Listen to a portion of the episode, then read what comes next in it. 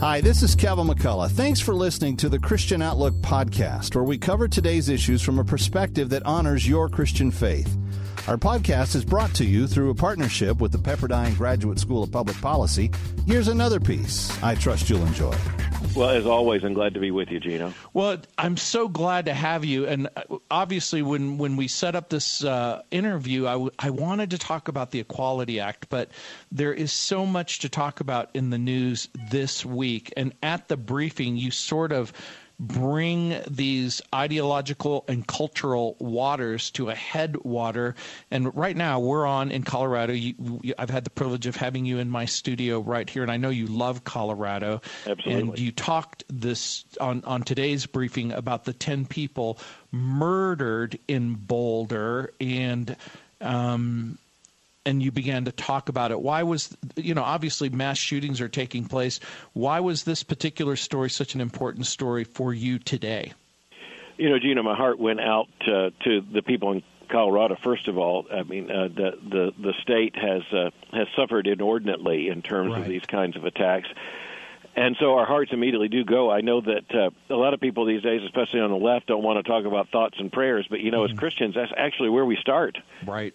Um, especially from a distance, uh, this is the amazing thing about the the power of prayer. We can we can actually pray for someone when I can't run across the street and help anyone from right here, right now. But uh, but I can pray, and I do believe that that's not insignificant. The second thing is, uh, Gino, I grew up in a grocery family. Mm. And uh, my father, uh, you know, ran a grocery store for 43 years. Uh, I grew up kind of in that store. All my uh, siblings did as well. I've got uh, I've got direct, you know, first degree family members in the grocery business in uh, two different states right now, and you know, a grocery store is one of the great symbols of American freedom. You you mm-hmm. can walk in a safe place where you you get to you know choose from the greatest abundance human beings have ever been given, and it's a very social public place. And yet, we have to re- understand that as Christians, we should understand there's a certain level of trust and uh, and security that has to exist before anything like that can function. And so, an attack like this is not merely on uh, you know, random human beings. It's an attack upon the entire society, mm-hmm. and I think we have to recognize it for what it is. Now, you talked a little bit about this last week on Monday, yeah. the March 22nd, about the heartbreak over the the shooting in Atlanta. And so, when you think about these targets, whether it's a, a movie theater or you know, the, the the targets, schools, uh, malls, a grocery store. Do you see something emerging in the popular culture that we can no longer ignore? Well, it's hard to know how much is this is new and how much of this is just uh, far better reported. Mm-hmm. So, uh, in in reality, if you look at human history, there's a lot of violence there, beginning with Cain and Abel, mm-hmm. and uh, it's uh, sadly a part of living in a sinful world. But we are looking at the fact that there appears to be uh, more of these with more public attention. And so that's the interesting angle on this that you just don't hear many people talking about. And that is that every single one of these, at some level, turns out to, to be a demand for attention and public attention. And, um, and, and we're caught in a very difficult position because attention is the one thing we cannot deny when there's something of this moral magnitude that takes place. We're talking about human lives, human right. beings, you know, made in God's image who've been brutally murdered. And so we really are in a very difficult place. Uh, you know, you go back 200 years, something like this would take, uh, you know, weeks to reach coast to coast. Uh, now, of course, we know with images almost instantaneously. That's a game changer, and it comes with a cost. And it seems that the conversation, at least on the left, seems to always ideologically move towards the elimination of the Second Amendment. And so when we talk about Columbine, Aurora movie theater shooting, what's happened in Atlanta or here in Boulder, do you think eliminating the Second Amendment is going to make this a safer place? No, nor do I think it's either constitutionally or politically possible. I don't think it's morally right. Uh, I mean, I think written into our constitutional system is an understanding that to, to be a citizen uh, able to stand against tyranny, um, the, the, power of uh, of even gun uh, violence was not given only to the government. And so, you know, there's a very deep issue here. Now, I think Christians and informed conservatives can differ about some particular angles on uh, either uh, you know background testing or any number of things. But much of what's going on is just an undisguised attempt to subvert the Second Amendment, and so that that that's why there's no arena right now where you can have a sane conversation about this because uh, it, it, it really is not an honest conversation. And so even the president making comments, you know, we're we're about to find out because he eventually is going to have to recommend legislation or hand down executive orders. We're going to, we're going to find out what he's really talking about. But right now, it's uh, generalities. Yeah, and this is something I know that you've been thinking a lot about the Second Amendment, but also the First Amendment. And when we uh, we come back, I'm going to want to ask you about this erosion of freedom. You've you've talked prolifically about the so-called the misnamed Equal Rights Amendment. And today, uh, the the article that was in Christ, or, or in uh, USA Today and in part three of today's uh, broadcast, you talked about they're coming for Oral Roberts University, and that means they're coming for you. you the bet. coming is this ideological reduction in freedom that for some reason the the First Amendment, freedom of speech, freedom of religion. You talked prolifically before the election. Hey, these issues are on the table, and uh, one group of people are going to support freedom. Another is going to probably contribute to its erosion. Do you think it's even worse than you predicted? I think it's coming more quickly than I uh, than I thought might be possible. But to be honest, uh, Gino, like you, I've been seeing these things coming, and frankly, right. I'm glad to say I spoke out about it. But now we're looking at the fact that you, you've got open calls for Christian institutions to be denied the right to operate on Christian conviction and uh, Christian uh, people in the business place to be denied the ability to operate as Christians. Christian doctors denied conscience rights and and, and required to perform abortions. Um, you know, uh, nuns required to fund contraceptives. The, the coercive state has turned out to be far more aggressive, I think, than even many conservatives believed would be, would have been possible in our lifetimes.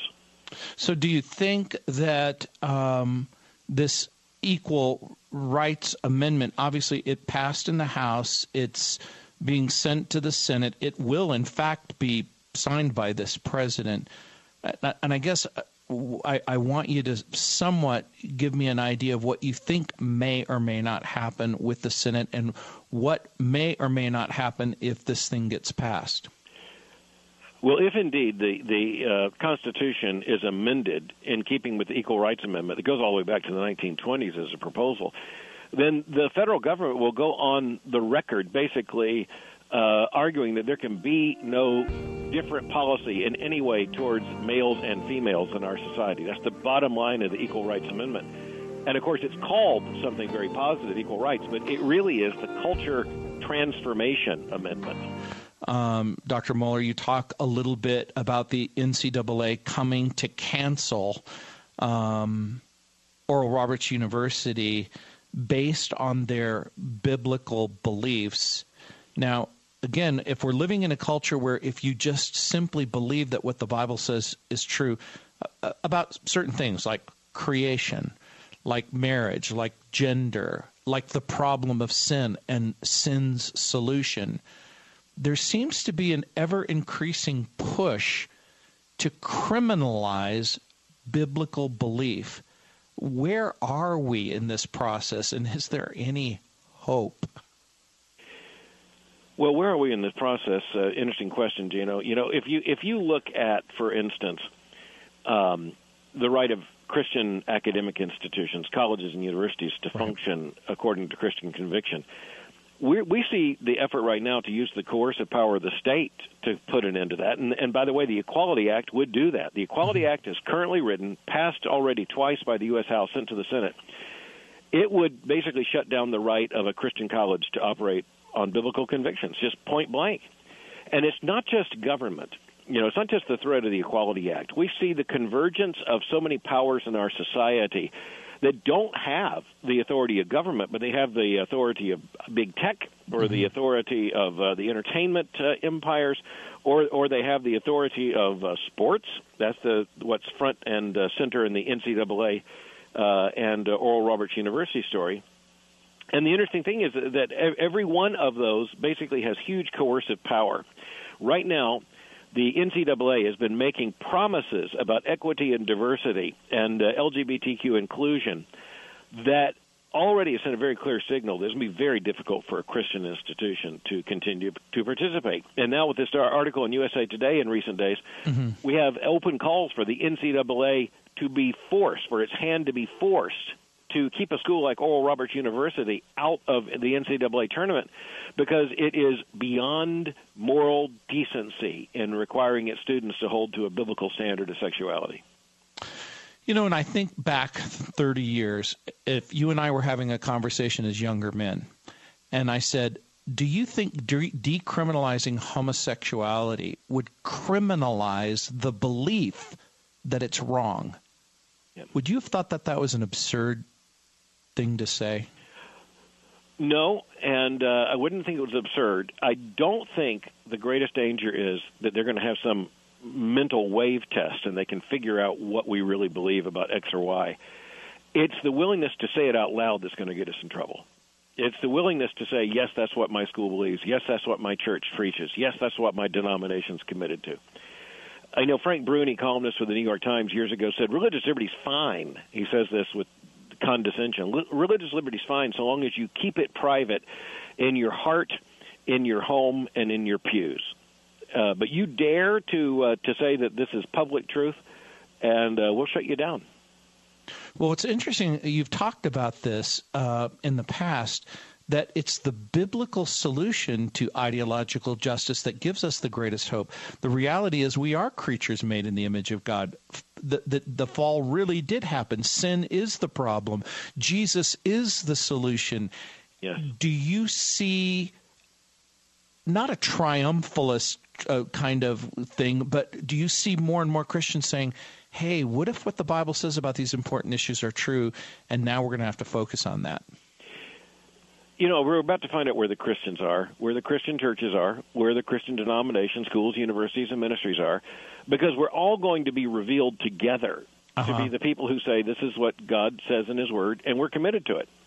And uh, and by the way, if you're going to if you're going to be ostracized for holding to doctrine A clearly revealed in the Bible, then maybe it's a wake up call. that You're also obligated to B, C, D, E, F, and onward. And so, yes, I think there's going to be a new theological seriousness because I don't think Christians are going to have any choice. Um, you said this morning, I'm thinking, I'm trying to find the quote um, about Oral Roberts University. Um, it says Oral Roberts, with its decree banning Oral Roberts, with its decrees banning homosexual conduct, stating that marriage is only between a man and a woman, specifically banning male students from wearing makeup, earned a ticket to the big dance, even though the university's foundation expressly go against the very things that the NCAA say they value. That's what was in the in the, um, the original article in in in the column that you addressed. Yep. And again, is Christianity the one worldview that isn't going to be allowed in the brave new world? Well, in the brave new world in the West, Christianity is the one big obstacle to the absolute victory of the moral revolutionaries. Now, worldwide, uh, you'd have to say uh, it's really it's really uh, very few people who are going to stand for these particular truths. Just let's just say that marriage is a union of a man and a woman. Period. Theologically, you're down to Orthodox Jews, Muslims, uh, traditional Roman Catholics, and conservative evangelical Protestants. That's mm-hmm. about it. And and uh, excuse me, I have to add to that the Eastern Orthodox. Right. Um, but, but in other words, you look at this. There is no lasting secular opposition to this moral revolution. It just doesn't exist. The only opposition is theistic, and of course, I'm speaking as a gospel committed Christian.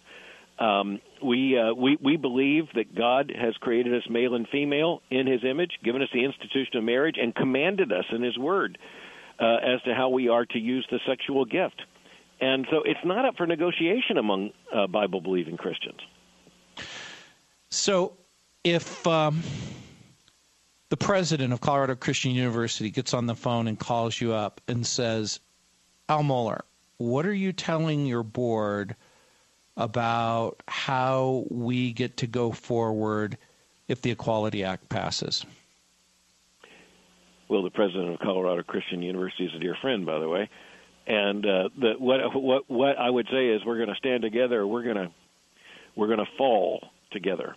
And uh, so it, we're we're basically going to have to be willing to say the most important word in our name and in our commitment is Christian. We belong to Christ, and uh, we aren't going to bend the knee to Caesar, nor are we going to bend the knee to any of Caesar's colleagues. Um, at, at the end of the day, there's no point being a Christian school if you if you forfeit Christian identity and Christian commitments. And you know, when it comes to sex and morality, those just aren't little items of Christian obsession or little items of Christian doctrine. They're at the center of the biblical narrative. They're at the center of our understanding of what faithfulness to Christ requires. And um, that that's that's where we stand. The opposition to Oral Roberts University isn't over his charismatic theology. It's not over Oral Roberts, the late evangelist. Right. It's over its requirement that its students hold to a biblical standard of sexual morality. That's it. And that's the million dollar question. It is at what point do you think the even not just the popular cu- culture but the government itself will say, "Hey, we have to seriously determine um, if what we wrote in the Constitution is still going to hold true." Do you do you have a glimmer of hope in the composition of this current court to uphold what the Constitution says in the First and in the Second Amendment? Yes, our ultimate confidence is in no human entity, including a human court. But I am extremely thankful for the current composition of the Supreme Court. I'm very thankful that uh, President Trump nominated uh, nearly 300 federal judges and three justices of the Supreme Court. Anyone who doubts it makes a difference, you better look at what's headed to that court right now. And again, if you want more, you should go to albertmohler.com. I know I do every day, albertmohler.com. And today's article is an important one. They're coming for Oral Roberts University, and that means they're coming for you too. And Dr. Albert Mohler, thank you for what you do. Thank you for the contribution that you make to the body of Christ, giving us a way of thinking about these important issues. Thank you, Gino. You're in a brave fight, and uh, you're a brave voice. I'm thankful for you. Thank you. This is Gino Geraci. So glad you could join me on the program. Remember, you can pick up the phone and dial the number 303 873 1935. If you want to join me on this program, you can find several different uh, resources that are available to you also at albertmohler.com that I think you're going to find very helpful. AlbertMohler.com. Thanks for listening to Christian Outlook. Our program is coming to you today in partnership with the Pepperdine Graduate School of Public Policy.